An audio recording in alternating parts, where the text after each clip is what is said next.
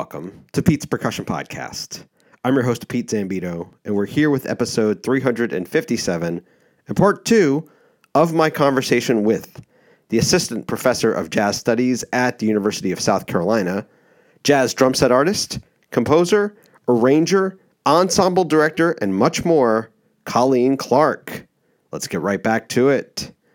We follow from last week's conversation with Colleen, which I hope you've already gotten to hear.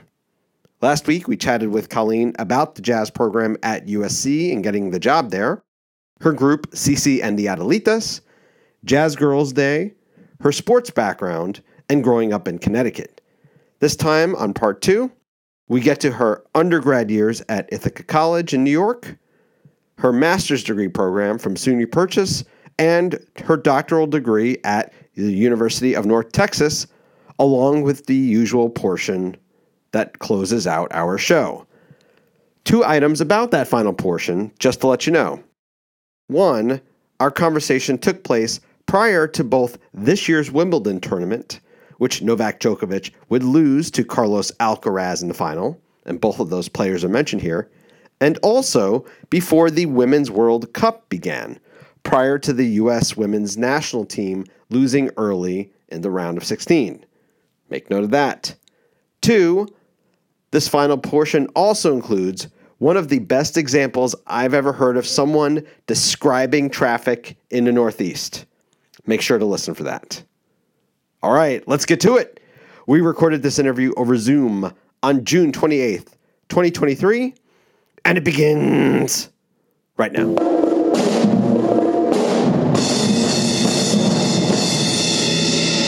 Why, why Ithaca specifically? Let's put it that way. Yeah. So my choice was between Ithaca and North Texas. North Texas had offered me, um, well, both had offered me some some bread and whatnot. Um, obviously, North Texas was the financially uh, intelligent choice. Um, North Texas is still a very financially intelligent choice. Um, I think at the time it was like five thousand dollars a year. Yeah. Um, Ithaca at the time was thirty thousand dollars a year. Um, why Ithaca? I, honestly, what happened was I didn't want to go that far away. Sure. That was far. Texas is far from Connecticut. I had a really amazing audition with Gordon. We clicked immediately. And the other thing is my sister um, had gone to Ithaca College too. So my family Um, had already had a relationship with the school, understood where, you know, all about it. Um, it was far enough, but close enough. It was about five, it's three hundred miles, five hour drive. Oh, um, perfect. That's a perfect, they have to tell you they're coming. That's, that's the distance you want. Yes, exactly. Exactly. But in an emergency, it was like, fine, you know, like yeah, right. it, it was reasonable. Um, but yeah, honestly, I mean, it was, my sister and I grew up very fortunate in that our deal with our parents was that they'd cover undergraduate and anything else. It was up to us. I mean, I love working for U S C uh, mm-hmm. for various reasons, but one of them is the cost of, of tuition here. It's very manageable. And um, if you are from out of state and you get a, a, a scholarship, you will have in-state tuition. And that's how it goes. And that's how it should be. Um, mm-hmm. I think too many, too many uh, kids get out of school and they're in debt. And uh, it's a really tough way to live. It's really hard. You know, another perk of being here is that I can I can very confidently tout the fact that it's not an obscene amount of money to go here. Mm-hmm. And again, the quality education you're going to get here uh, is equivalent to other places. And, and the other thing I, I haven't I've, I've I've failed to mention. Our dean has taken the past twelve years to fundraise, I think it was twelve million dollars for not only um, the hiring of, of myself and Doctor White, but also for the university to be able to buy the Me- Green Street Methodist Church, which is across the street from the School of Music. Uh, it's a Methodist church with a big, beautiful sanctuary. That's going to be our main uh, home of jazz studies. So um, our offices are connected. There are two buildings connected to the main sanctuary. So our offices and our classrooms are all there. We should be moving in shortly, actually. The main sanctuary will be the main uh, performance space, and we're building a jazz club in the basement. you know, the dean is saying uh, this this is a standalone jazz studies situation. This type of environment, this type of uh, building, uh, us as faculty, um, where we're going and our vision with it. Um, it's it's uh, very exciting, and it's it's it's a it's a really big deal. And again, the cost of it is uh, is also a, a great factor. So um, so yeah, to get back to to my study at Ithaca College, yeah, it was that. It was like threefold. It was, of course, cost, like we all families always talk about. The mentorship that I knew I was going to get from Gordon, because we had a good connection from that um, audition, and the connection that my family already had with the university, um, having known um, known it well. My sister's five years older than me, so basically she graduated and then I started the next year, kind of thing. What was, when you start working with Gordon, what are the things that he's like, okay, you're really good here, and then there's things you got to do. What was, yeah. what was some of that stuff? Oh, I didn't know how to play the marimba at all. That wasn't something that I, I had, I had, I think the only time I had played on a five octave marimba was in my audition. I didn't even know, like, I was like, where's the middle? Right. Yeah. Yeah. So, and I mean, I'm, I'm not ashamed to say that I just wasn't exposed to that. And so I had been practicing on a vibraphone and a xylophone, but I didn't know, you know. He's like, you're you're obviously most skilled in the drum set, um, so I need to strengthen all of your other areas. I'm not. He didn't say I couldn't play the drum set. That was never a thing. He said we just need to strengthen everything else. And so his big thing, and the biggest takeaway that I always take, that I always have in my head from Gordon, was quality of sound. If you know how to get a quality sound out of one instrument, you can do it out of all of them. And so that really, I mean. And now that I think about it, when I talk to him about it too, I think it's really like a molar approach, like how he strikes the marimba. It's like this this motion.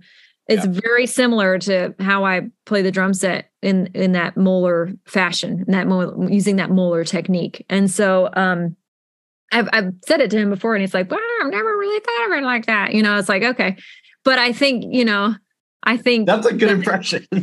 oh yeah, that yeah. My man. So, but that's his thing, quality sound. He doesn't yeah. want to, if, if someone doesn't have a good sound, you're not going to listen to him. And I'm, I agree. Mm-hmm. The sound is what attracts listeners. Yeah. So if off the bat, you got an abrasive, crass, brash sound, ain't mm-hmm. nobody going to listen to that. So yeah, he taught me that from the get-go. It's like, Colleen, you got to focus on your sound. Everything else will fall into place. It's like, okay, that took so a while. Would, yeah. Well, I, how would that, or how would he develop that? Well, he, I mean, he, he goes through, it's like weeks of like how he shows you how, how to hit the instrument, you know, especially yeah. he'll show you in the lower, lower end of the mm-hmm. instrument.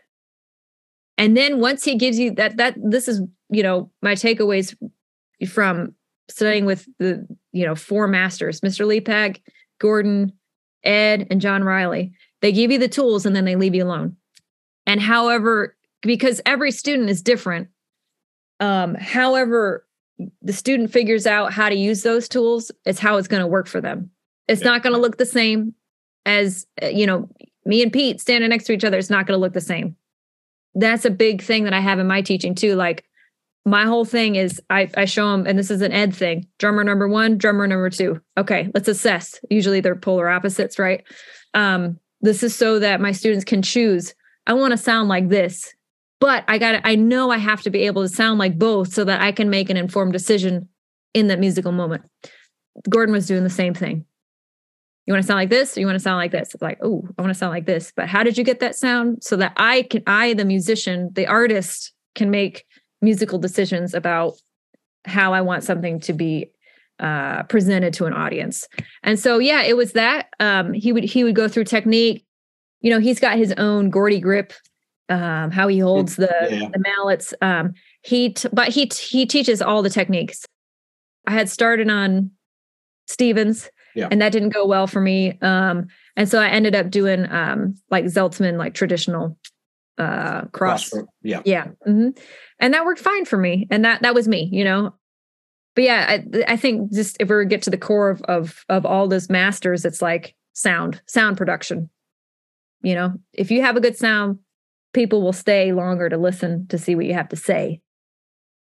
And this would also be a, a physical way of producing the sound, but also being able to spot visually.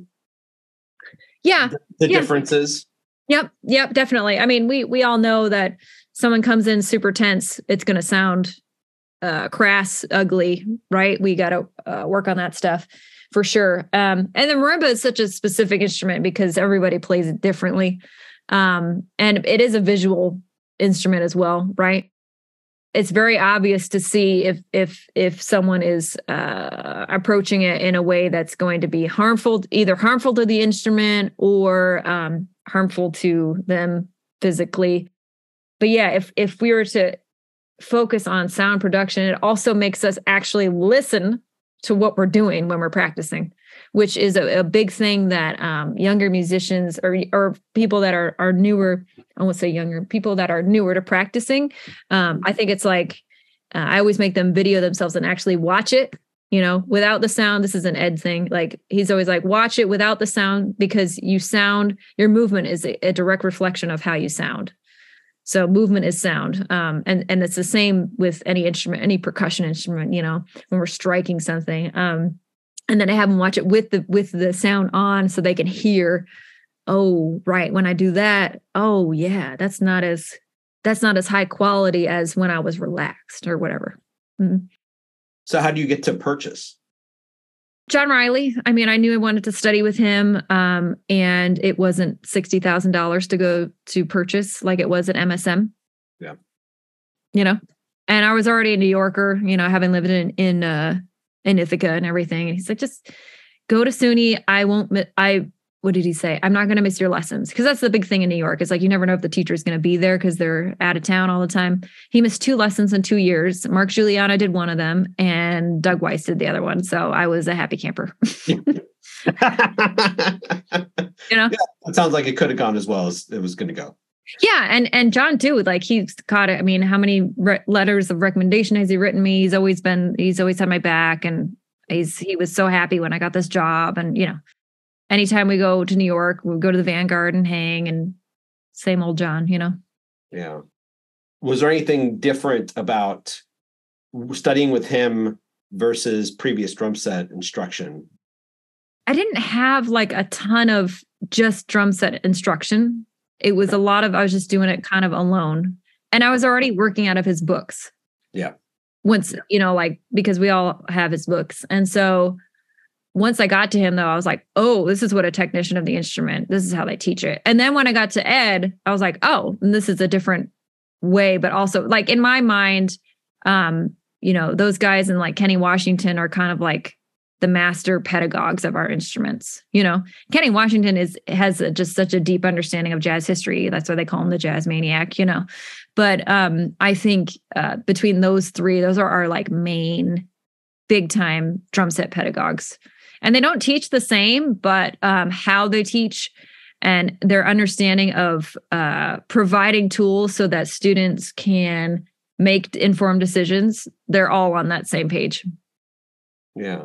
Well, okay, so you working out of his books, was there anything once you get to him where, where you know, like you said, the um, give you the tools and get out of the way, was there anything where he's like, tweak this, this, this, okay, you're a different player? Yeah. Oh, of course. Yeah.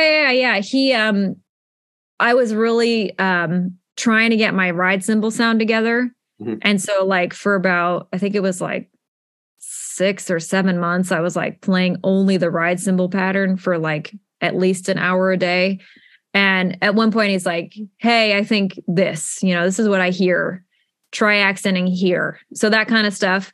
But also with him, he was so open to like, I, I, I, what I would do for one of the years was like, I wanted to learn like as many grooves as possible. So mm-hmm. he'd just like, I'd say, okay, like I'd put on the the recorder and I would just like tape him playing different grooves and explaining what they are. And then I'd transcribe them and learn them. So I was working on a lot of transcription then too, um, with him. And then with Ed, it was like, Ed made me a better drummer in five months than I had, you know, done work in years, because he just he flipped a different switch in my brain. I don't know how to explain it other than that. He just, he did something in my brain that just made me, I don't know. So it's just like, I didn't know I had like a sixth gear, you know mm. what I mean? And then I just was like so hardcore and I just changed. I don't know. I don't know how to explain it. It's just one of those things. Did that happen fast? Like when you immediately start working, you're like, oh my gosh. Who am I? It kind of, a couple months in, I was like, and then there, yeah, yeah, I guess so. I mean, I was just like, oh, I was just understanding the instrument differently. Mm-hmm. I don't know how to explain it. That was a lot of transcription too, like of, I had done like a, a, a Thelonious Monk drummers uh, research project with him. So I was analyzing like six different drummers and how they were playing with him. So I was doing a lot of comping, um, transcription, and then trying to like, of the, of the six different drummers, be able to like, the goal was to be able to play like six different drummers on a recital oh, on nice. different tunes. So like, I was like, okay, how am I going to do this? So he made me, he's like, here's the task, figure it out. I was like, oh. So what I did was um, I analyzed every drummer inside and out on every recording that they d- they made with Monk. And some of them, like Billy Higgins was like one. It was like the Black Hawk or whatever. But I I took different colored um, construction paper and assigned mm. them to each drummer. So like um, Frankie Dunlop was purple, whatever. And so I would, I had done all these huge transcriptions. And then on my practice room walls at North Texas, I put like different rows for each drummer. So like my Frankie Dunlop one was purple. And I had like big Frankie Dunlop isms like that I wrote out either in English or like um, uh, stuff he would, he would play a lot. Like he did a lot of toms, like that was his interaction thing, whatever.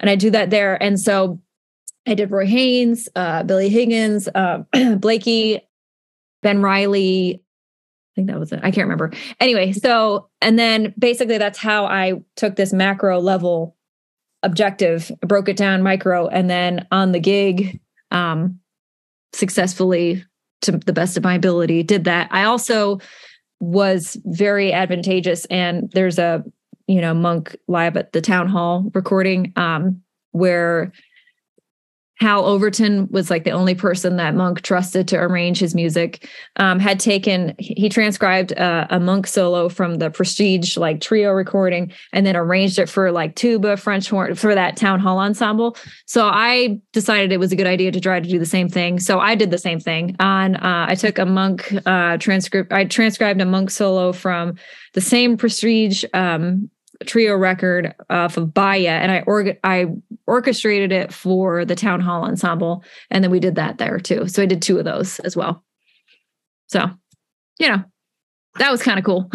Yeah, that's amazing. It was a lot of work, but it was like, damn, like this guy changed me. Like, yeah, I don't know. It it was like the most change in a truncated time period in my life on the drum set. He changed my life. I'll put it that way. I think that's fair to say. Mm-hmm. All right. So Colleen, I finish out with a segment called Random Ask Questions. Oh, God. All right. What is an issue? First question is, what is an issue in percussion education or percussion performance that most gets under your skin or drives you the most nuts? One? I, well, you can, you know. Do take that wherever you want, wherever you want to go. Something that I had mentioned earlier mm-hmm. regarding my colleague, Scott Herring, in a positive light is that Scott very much respects the drum set as an instrument.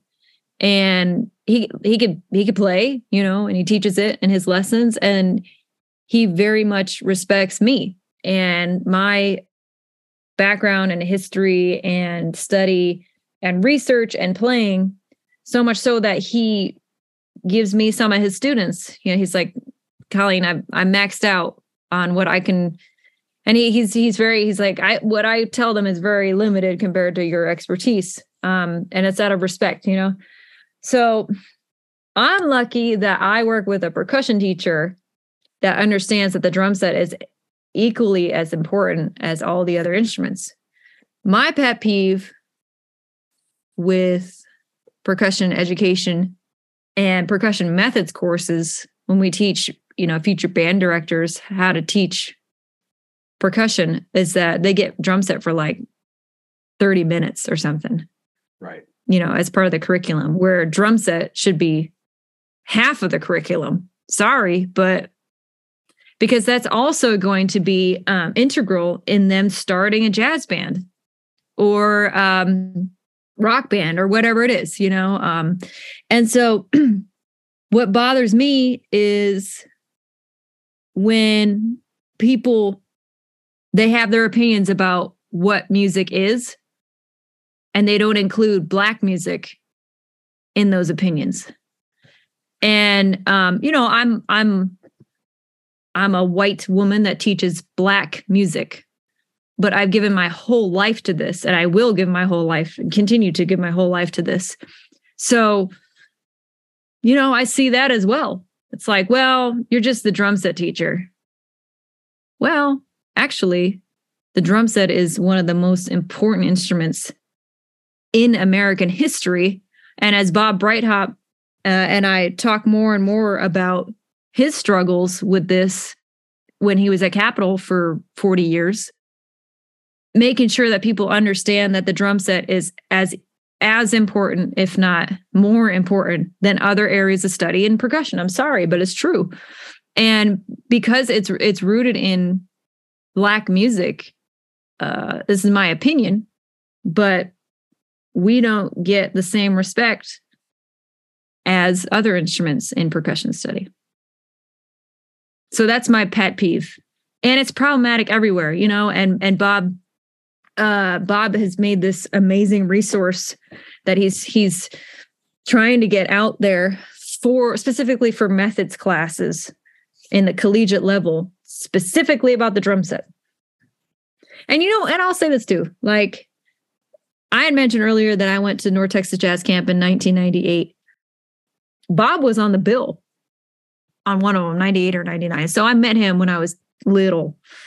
And um, I get this email. I had done a, a research poster for the Gen Conference, the Jazz Education Network Conference, um, about my, you know, a truncated version of my dissertation.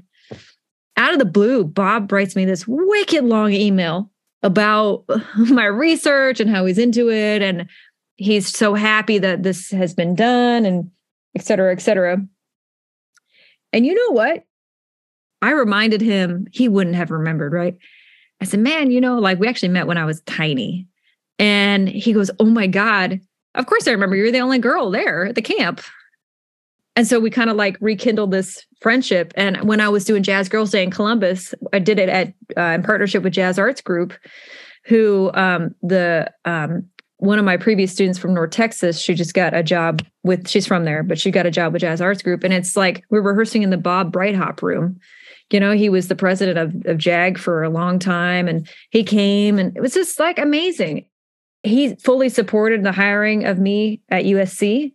He is in support of of people getting hired at academic institutions that respect our instrument and know about the history and care about teaching kids about the history of the instrument. And so that's how I feel about that. We're on an email thread, him and me and Ed Soph and, you know, other jazz drum set educators. You know, he'll send stuff out, and, and which is amazing. Um, and it's like, I'm in a very small circle of of jazz drum set educators that ha- are privileged enough to have jobs like this. It's an uphill battle because of the age of our instrument, the fact that so many people degrade our instrument without even realizing it. You know, comments rooted in, well, my kids have to learn something legitimate or whatever, you know, yeah. Stuff we've all heard. Mm-hmm. And it's like, you know, as I get older, I'm like, that's not funny. And you actually mean it. Right. You know, and when I hear it from people that have, you know, big jobs, that's really troubling. Yeah. You know, that that's our battle. That's our battle. it, it's it's making me think about, you know, maybe starting something like a drum set meetup, drum set only. I'm on the, the P A S drum set committee, so I'm surrounded by amazing cats that have big, big plans for our instrument. And so, you know, that's been floated around with U S C being so supportive of the jazz program and of me. I don't know, maybe this is something we need to host. Let's let's have, you know, some kind of drum set meetup at the University of South Carolina and, and talk to, about why our instrument is a legitimate instrument. Yeah. Seems like a reasonable ask, you know? Well, it's interesting, it, it, you know, the, the, the, what you, you're, you, what you made me think of is, you know, that room is not necessarily, or most of the people in that room are not going to need to be convinced. No, but if we have a photo and it's here. Yeah. As far as I know, the only uh, woman that has a, a full-time drum set job at a university. You know, Terry Lynn, of course, teaches drum set, but she's the boss of so many things. That's not the only thing she's doing, you know? Yeah. Allison Miller, not not full-time. She's at the new school. You know what I mean? Like, this is an opportunity. Yeah. Um, you know, those guys don't need convincing, but who we put it in front of do. Yeah. And I think that would, that would be a great idea. And it, it is really challenging as someone who's taught methods classes, even like not even, even relatively recently, it, because it's hard to figure out, because there's like the, the level of teaching. And I actually come up against this with when, you know, trying to incorporate a little bit of jazz and, and let's say like a music, like a classical music history course, for example, yeah. where, yeah.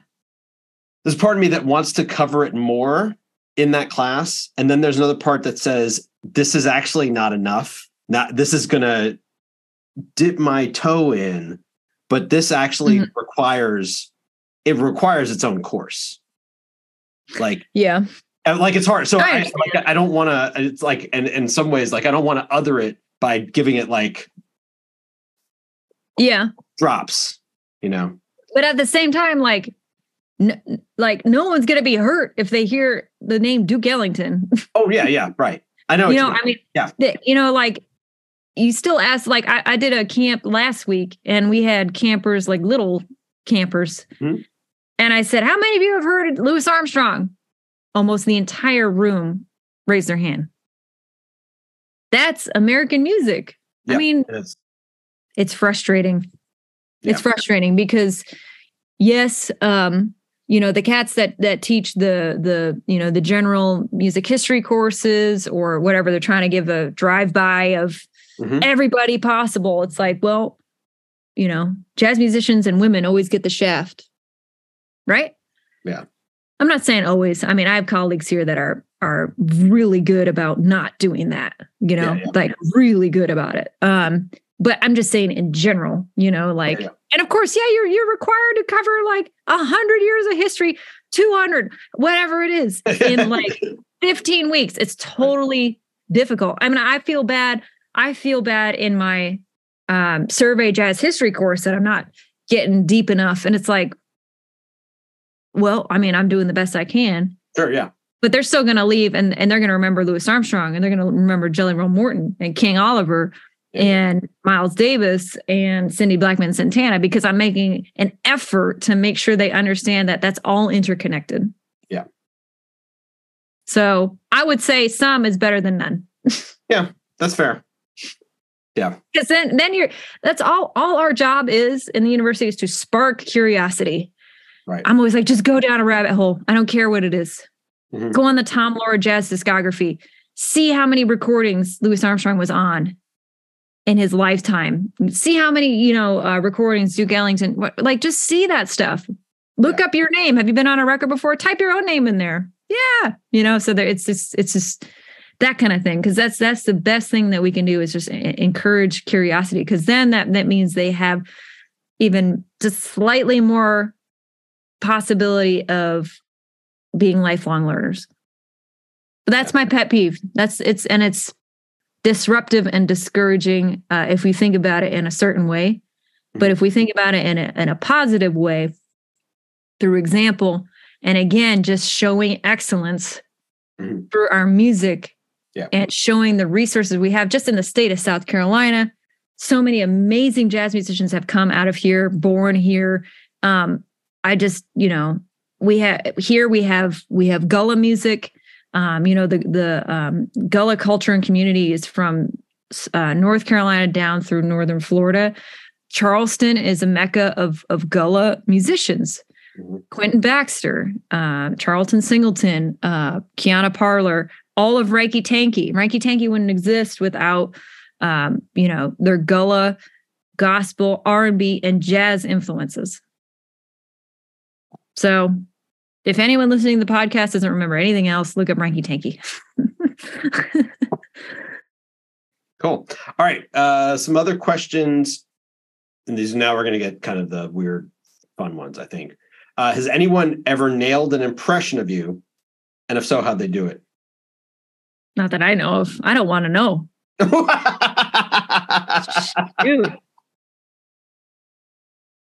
I don't know. No. I hopefully not. I don't know. Hopefully. I don't know. I don't I don't think I'm at that point yet. You're always now, I mean, I mean my my Gordon one is pretty spot on. I, I don't do any other impressions, just him. Yeah. But that's pure love. That's yeah, of course. That's, that's my guy. You know, he's yeah. like, you, you know, you, he's always there for me. You know, you know that he's heard impressions of him his entire life. Ah, of course I have. Shit. I'm not even using all the fun words. We like um, to swear, you know.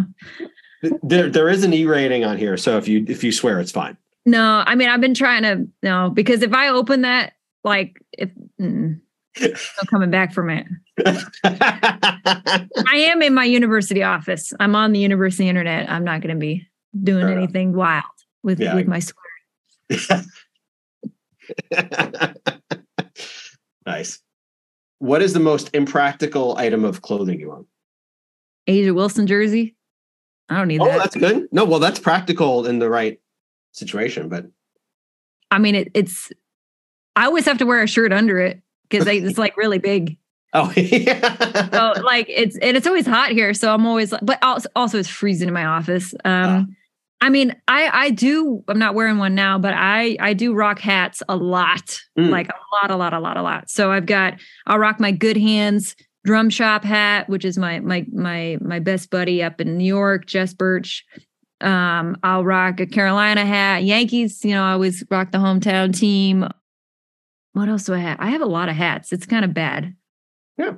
I was like, I need another one. It's like, no, you don't even have, I don't even have like a hat rack and I need it. It's like bad. Um, let's see what else I've got. Um, of course my U S C Jazz hat. So I guess those are impractical, but listen, it's freaking sunny and hot here all the time. So that's practical. I don't know. Yeah. Man, this is a weird one. I don't know. Okay. I think Sorry. the jersey one is a good one. I like that. Jersey. Because it's not like, I'm just doing that for like, I'm just trying to rep, you know? Yeah, of course. What is a great movie and what is a terrible movie? I mean, Arnold is on my mind because we're watching the Arnold documentary. It's great. That's great. Oh, uh, Schwarzenegger?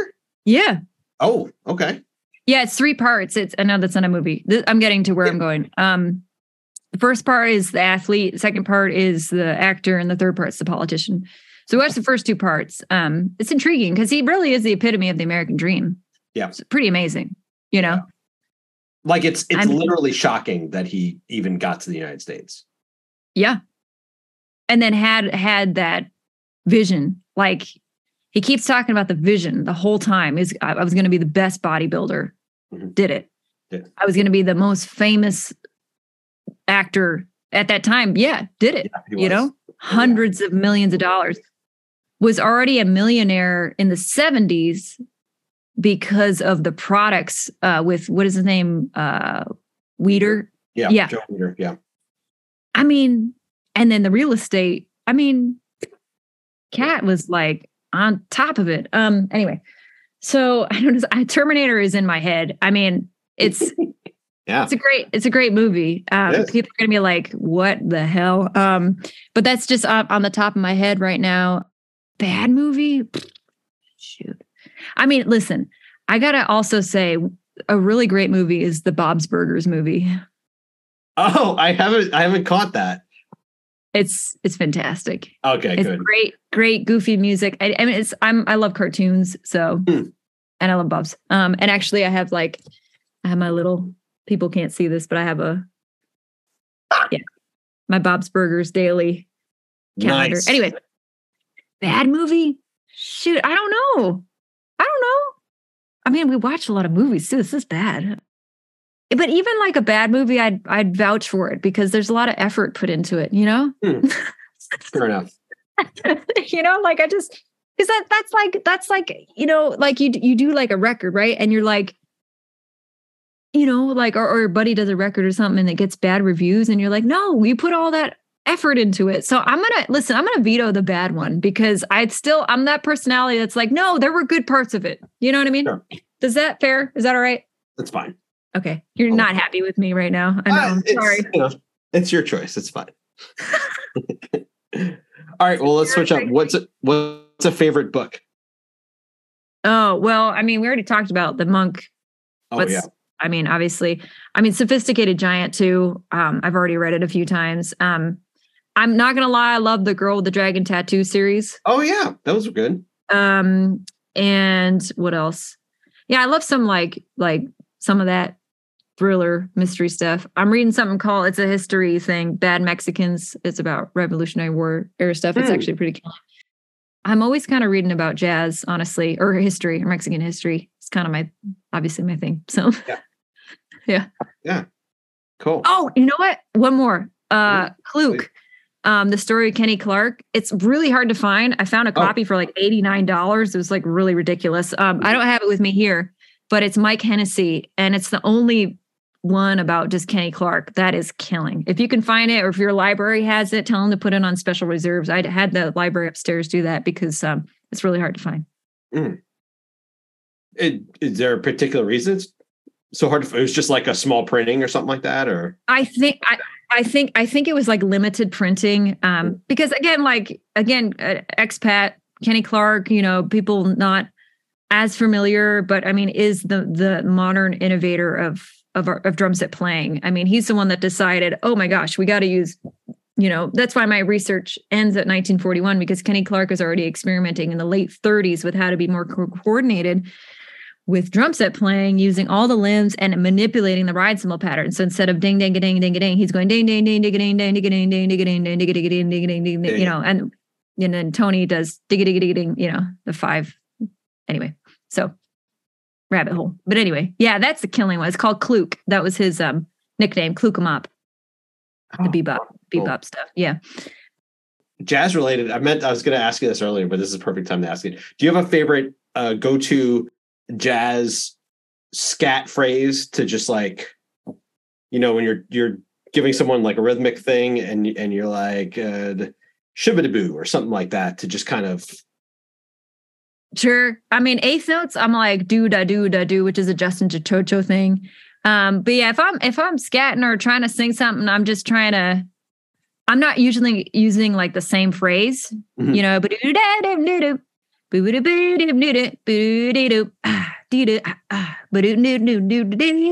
I'm usually like B, B's and D's. Whatever.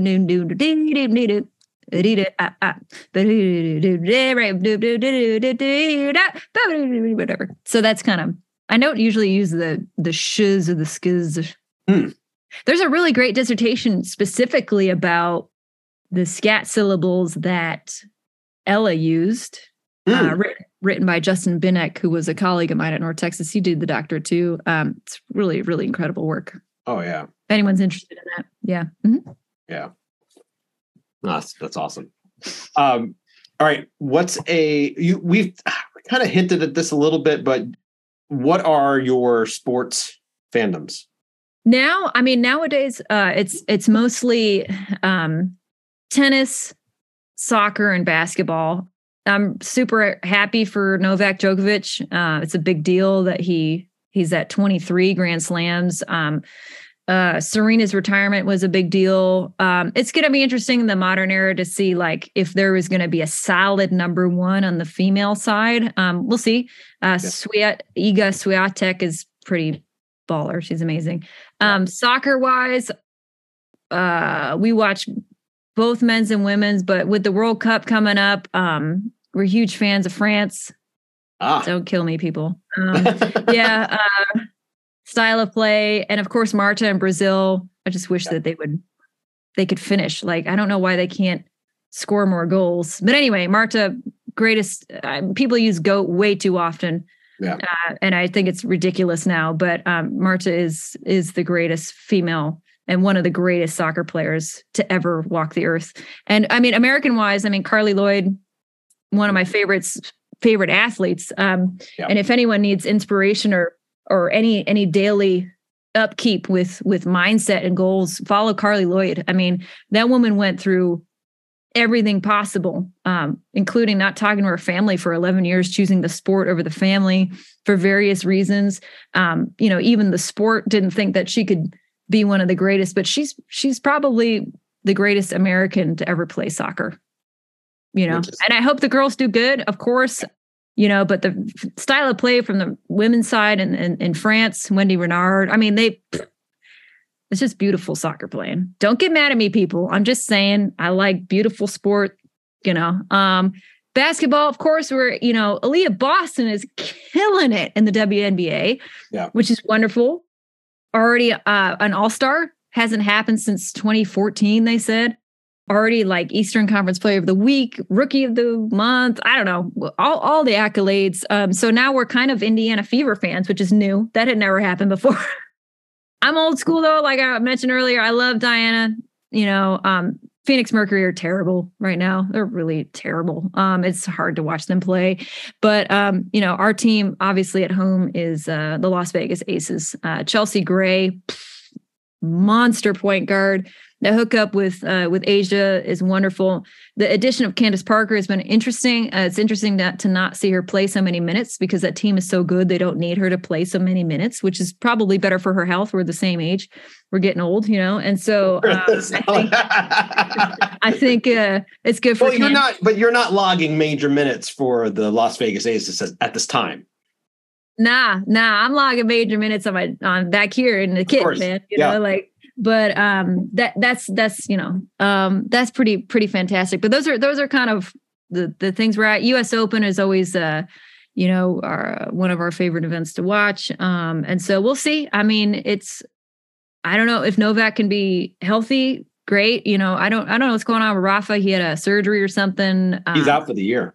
Yeah. So I, and and amazing player. Uh, Uh, amazing for Spain, always, always wonderful. But you know, Carlos is, is a little badass too. So uh, I think Carlos could be the the next young cat. You know, because he's nineteen or twenty or something. I think like he that, just right? turned twenty. He's a baby. So yeah. yeah, I mean, Carlos could could could really um, be in the running if he stays healthy and he stays on track. I mean, yeah. You know, I always love to watch. Um, I was talking about coaches earlier. Patrick, you know, Patrick um, Muratoglu. Um, he he has amazing videos. Um, you know, breaking down uh, simple stuff like technique and shots or players. So it's it's a good. Um, if anyone is looking for ways to analyze players, like jazz in jazz or music, look at Patrick's anal- uh, analysis of like. Djokovic, Federer, um, he has a bunch of them of the greats, um, even Pete Sampras, like all all the the history or whatever. He'll he'll take videos and show why they were great. Mm-hmm. That's a really good example for students to try to do that. Like, huh, why why did Kenny Clarke sound like that? Hmm, let's compare him to Max Roach. Hmm, let's com- you know X Y Z. And yeah. so I try to use that as models too. Guys, you can do this, you know, um, in your own sport or music, you know. I, I've told this a number of times, but uh, one of the, the great kind of days of my life was getting going to Wimbledon about a decade ago now. And I got to see, I not only got to see Federer play on center court, which was like the dream. He's one of my favorite athletes of all time. But we named the dog after him. What's that? We named the dog. You, we named the, the dog Roger Lewis Arturo Ellington the First. Roger oh, for Roger Federer. you know, Louis Armstrong, you know, and Ellington. Anyway, yeah. That's amazing. That's, mm-hmm. that's, that's so great. Uh, but so the cool thing was, this gets into kind of the practice thing is, so there are at Wimbledon, there are all these practice courts that are well away from the main, for well away from where the, the, the actual tournament is played. However, Ra- Rafa and Roger were both, the, they did their practice on one of the regular courts. And so they like my wife and I are walking around and we're like, why is everyone, why is there a ton of people over here? Because it, it was like ten thirty in the morning local time. Like we hadn't started yeah. yet. And it was Federer and then Rafa warming up. And it was wild awesome. to see kind of like the difference between the two of them. Because as you could the imagine, style. Federer is just like smooth, easy. Yeah. He's barely trying and he's throwing drop shots. Just like, yeah, right. Just like money. No and Rafa's hitting bombs, like yeah. just cr- yeah. like you could hear the whistle. yeah. Well, and, and that's, I think too, like, I think it's been incredible that he's been so healthy for so long with how he plays. You know what I mean? Like, because he's so physical, he's yeah. so physical. And Rogers is just, it's completely different. I mean, um, That that must have been amazing. That's one of our yeah bucket list. You know yeah, it's mm-hmm. awesome. You, you got to mm-hmm. go. It's so cool. Yeah. Well, and the other thing, well, obviously, it, you know, in person, I don't know why. Like I know that Rafa is he's still like six one or six two, even though he seems like he's shorter than a lot of players. Because he's so muscular. That's the thing. Like in person, you're like, oh my goodness, this he's dude jacked. Is massive. yeah. Yeah. Yeah, absolutely. He doesn't look like a tennis player. Well, I mean, if you were to see the the, the serve arm versus, you're like, oh yes. yeah, of course. But um, but yeah, he's like he's jacked, jacked. And then and then you look at Novak, you know, and Novak doesn't have any muscles. I mean, not really. Like right. if you just like if he's walking in plain clothes, there's no way you would be like, eh, yeah. no way. And then Roger too. I mean, yeah, a little bit more uh, like. shape, you know, form, yeah. then then he's kind of like in between the two of them, you know, right. it's like, but damn, like, mm-mm, yeah. this yeah. guy. But wow. Carlos, I, I I do, I think the future is really bright for Carlos. I do. Yeah. I do. I think he could, he could really be the next one. And it's so cool for Spain. It's a big deal, you know? Yeah. yeah. So you have Carly Lloyd over Mia Hamm. Different generation. Yeah. I'm, okay. I'm not that old. But Carly too, I mean, she kind of almost spanned both, right? She did. She was yeah. she was super young cat. She um and I'm trying to think too, like you think about like uh the serious moments when they needed goals, it was always Carly. She was always yeah. reliable. She and Megan Rapinoe were like the two most clutch, I thought. Yeah, I mean, I I it's going to be a different team. I mean, they no. it's it's cool that it's young. Yes. It needs they need to the next generation needs to step up. And that's where I'm like, Diana, it's amazing. She's Taurasi is still in yeah. great shape. Yeah. Um, but the league is so small. Cats are getting cut and I don't know. Listen, I I'll always be like I grew up with that. So I'll always yeah, be yeah. a fan of hers and um, you know, hopefully we'll get out to Phoenix and and see a game, but it, it time is cutting It is, I mean, it's, I think it's almost time. It's, but on the other hand, it's amazing. She's still in shape enough to play a full season. Yeah. At forty-two, right? forty, forty-one or forty-two. She's somewhere around there. Yeah. So, I mean, but you know, Aaliyah Boston, that's the, I mean, here's the thing. Aaliyah Boston and A'ja Wilson played uh, each other a couple days ago and, and whatever. Yeah. And it's like, wow, Dawn has the current and the future of the W N B A. Right. That's crazy. Yeah. So the coaching style, again, being, I mean, being a good teacher, being a good doctor, you know, being a good coach, you got to be up on everything. Mm-hmm. You know, you don't want the doc that has the science from twenty years ago. You want the doc that knows what the hell is going on so you can have some options, right? Same thing with the coaching style and teaching style. Yeah. Same thing. So she has this vision of like, okay, Aaliyah Boston's doing so well in the W N B A because I prepared for, well, I mean, she did all, she did her work, obviously, but she was prepared properly. Right. So these college coaches got to get their stuff together and and help them. Uh, it's a different style of play, but like they got to help them better prepare for that, you know? Yeah. Same thing like we're doing here. What do you want to do when you get out of here? Okay, we're going to do our our damnedest to give you every single tool and option so that you can be successful as soon as possible, yeah. not have to wait and learn stuff and et cetera, et cetera. Where is somewhere that you have not traveled to that you still want to get to? I mean, I, I would like to get to, to Rio de Janeiro. I haven't been there yet. I've been to other parts of South America, but but uh, not there yet. Been a lot of cool places. I mean, South Carolina is pretty cool too, you know? There's a lot in that state, actually. There's a lot. There's a lot to do. I mean, in, in the U S, it's like such a vast right. place. Um, but yeah, I'm, I, Rio would be great. I would love to hear some some music and, you know, just right. be around that. Um, yeah, if I were to pick one for now, yeah, I'd be there. Sweet. Mm-hmm. Thinking South Carolina, you got Greenville and Charleston, which are both two incredible cities. Not Columbia too, but I mean Greenville and Charleston. Yeah, I mean Greenville now they're saying like it's like really, really exploding. A lot of New Yorkers coming down. So sorry about that, everybody. But uh, Charleston's great too because I mean it's a uh, port city. Yeah. Uh, my mom's from from Newport, Rhode Island, so hmm. it's, it kind of reminds me a little bit of that. Vibe, yeah. Same kind of, it's funny, like same kind of furniture, like, like I don't know, yeah. it's just a weird, you know, fresh, fresh seafood, um, that, that kind of thing. I mean, it's, uh, it's great. I mean, the state has everything. It's got the upstate, it's got the mountains. If you want to do that, Midlands here, you know, we got university and, and a lot of hip things happening. And then if you want water, mm-hmm. you know, Myrtle Beach is, is an option, of course, but, you know, Charleston is, is more of the historically uh, relevant, you know, um, yeah. if you're into that um, city, you know, and especially for, for people that are, are, are visiting from, you know, port cities, you'll notice a lot of the same kind of vibe. It's cool. Yeah. Gotcha. All right. When you head back to Connecticut, visiting folks or friends or whatever, where do you have to eat before you can like, like legitimately then start talking to people and, you know. Okay.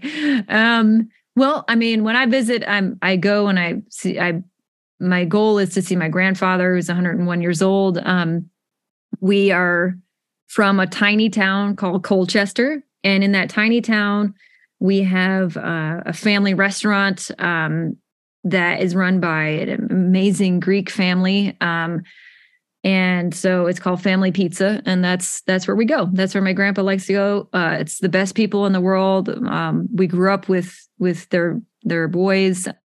My, one of my classmates from high school, he just took over the, he just took over the restaurant, Dimitri. And, um, so it's just, it's every time I walk in there, it's, it's like, cheers. Everybody knows us. Um, We're one of the last families, like old school families too, in town. You know, everyone treats my grandpa right, and that's all I really care about. So there, but if if we were talking like, if I were to put on my snobby pizza hat, uh-huh. I gotta go to New Haven and I gotta go to Pepe's. But I will say the Pepe's in Mohegan Sun is just as good, and it's ten minutes from our house. So, nice. But if you if you want to, you know, you you want to wait in line. I mean, one time we waited in line outside in the winter for over an hour. We stood there. That's insane. That's a crazy. What what is wrong with us? Right. But we wanted it so badly because it's yeah. it's the best, and they got a great salad. It's wild how I've like a number of people, some like who've gone to Yale and who like have like New York like ties and everything, and. and And a lot of them are like, no, seriously, like some of the best pizzas in New Haven. Yeah. Like, yeah. My, my colleague. Like, is, is it, was it there? Th- there's like three places that are like really well known there or something like that. And people have like, I their think it's, camps. It's two. It's Sally's okay. and Pepe's. Okay. And they're across the street from each other. So usually okay. if you, if you, if you can't get into Pepe's, you go to Sally's. Oh, that's. um, my colleague here, we're doing a tour in, in New York and uh, New York City and and doing some stuff. Um, t- you know, we're going to go on tour. And he's like, uh, he keeps joking. He's like, hey, Colleen, are we still going on tour in New Haven? Because all he wants is Pepe. So I'm like, God damn it. Like, we're, we're playing in New York City, dude.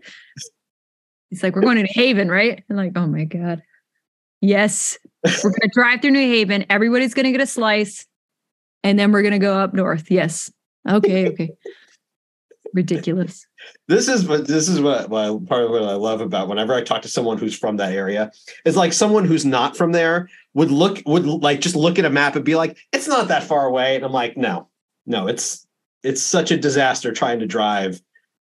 Well, that was part of the deal. They're like, you're gonna you're gonna drive, Colleen, right? I'm like, yeah, I'll drive everybody. Don't worry.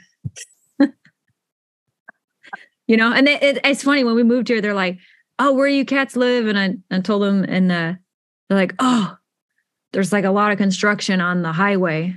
You're gonna have like a hard time getting into work. And I'm like, like, what does that mean? They're like, well, instead of like twelve minutes, it'll be like eighteen. I'm like, right. Cool. And they're they're so sweet. Everyone is yeah. so sweet. I'm like, oh, okay, thank you. I'm like, yeah. Whereas like I'd I'd I'd call home, I'd be like, hey, I'll be home in maybe an hour, maybe yeah. two hours. Right. And maybe I'll text you, but I'll be on the train. So yes. God only knows what's gonna happen. Love you, bye. You know? Yeah. Right. And then I walk in the door and it's like, oh yes. Like, exhausting, you know, you know. Yeah.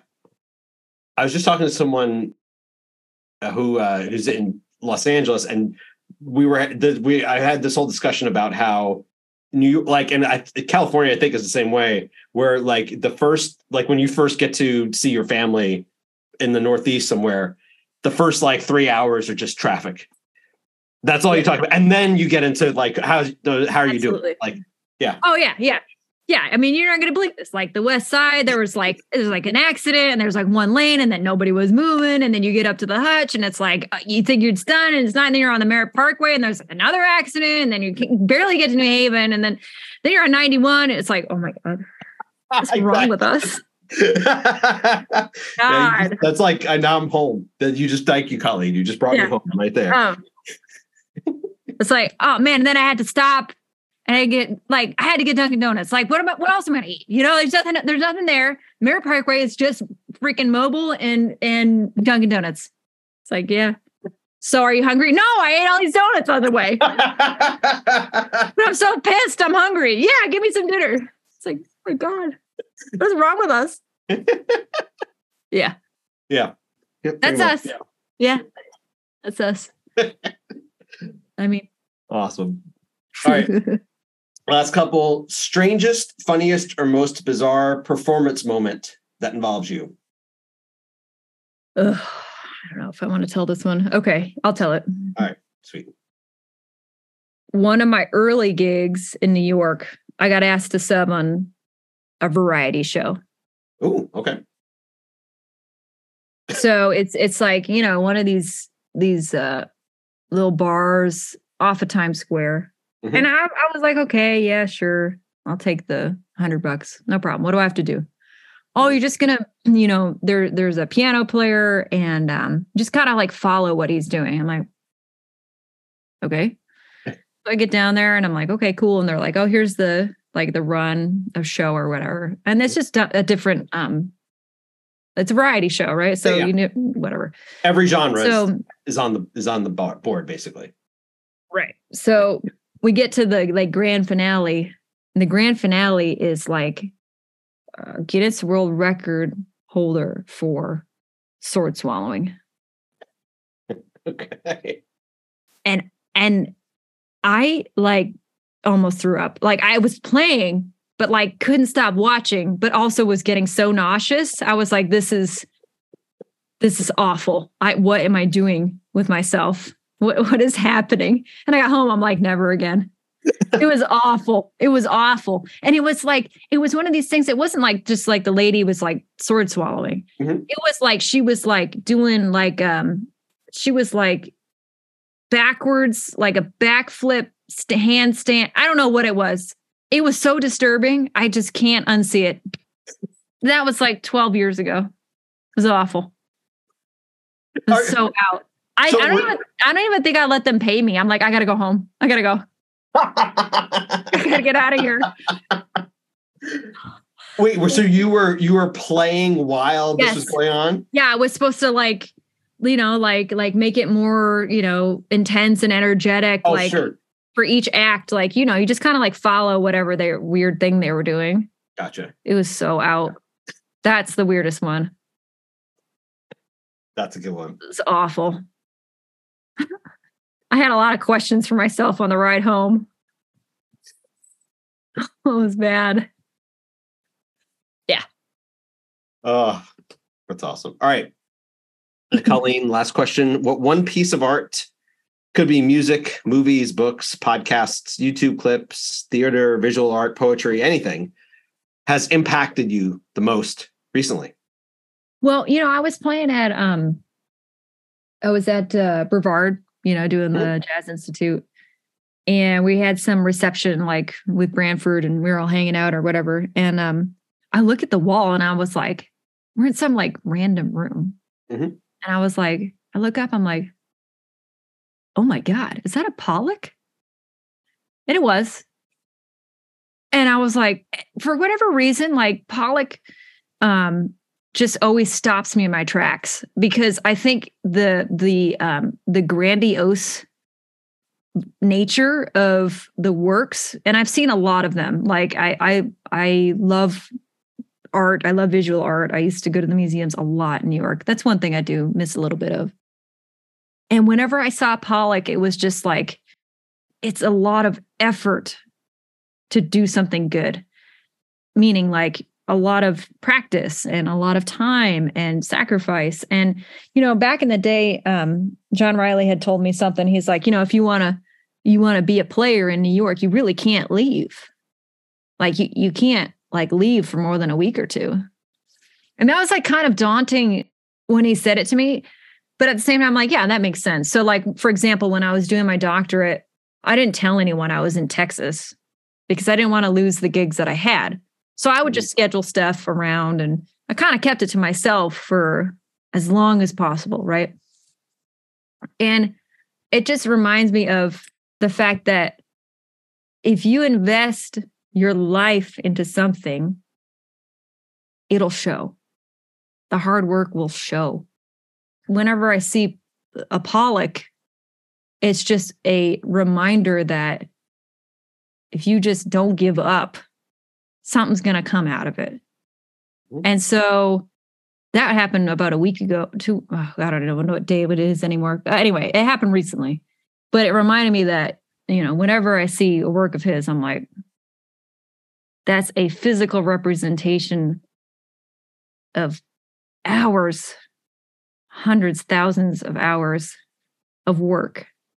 And just a reminder just to not stop. Don't give up. You know, for for for young artists too, you know, you could be on a sword swallowing gig and you think to yourself, what in the hell am I doing? But you know what? The guy that gave me that gig is still my buddy. We're fine. Everything's fine. You know, it, I needed that moment to like snap into reality. Okay, what am I doing here? How serious am I? I need to start to say no to things, right? You know, I need to to start doing these things so that this next thing can come sooner than I had planned. And going back to Arnold, I know it's kind of funny, but Arnold always had has had a vision. I'm going to be the best at this. And sports is it's different because you can actually win awards that say you're the best at it. Right. You know, he, whatever, Mister Universe, I don't know what it was. Anyway, I can't remember the bodybuilding stuff, you know, mm-hmm. We don't have that, but we have the, the capability of showing our body of work, whether it's through recordings, compositions, teaching, and I think most importantly, community activation and, and inspiration. And so if you're able to, young people realize the power that you have to inspire the next young person, you are unstoppable. Okay. Colleen, we are done. Awesome, Pete. Hey, thanks so much for finding me. I appreciate it. You're welcome. Uh, this was, this was a pleasure. Really enjoyed it. Oh, man, me too. And uh, keep, I mean, the podcast is super bad, so keep that up. Good oh, for you. Thanks. Man. Thanks, I appreciate I mean, you got so many cool people on there. I was like, oh my gosh. Anyway, I appreciate it. I'm, I'm, what I'm trying to say is I'm very grateful. Thank you so much. Oh, you're very welcome.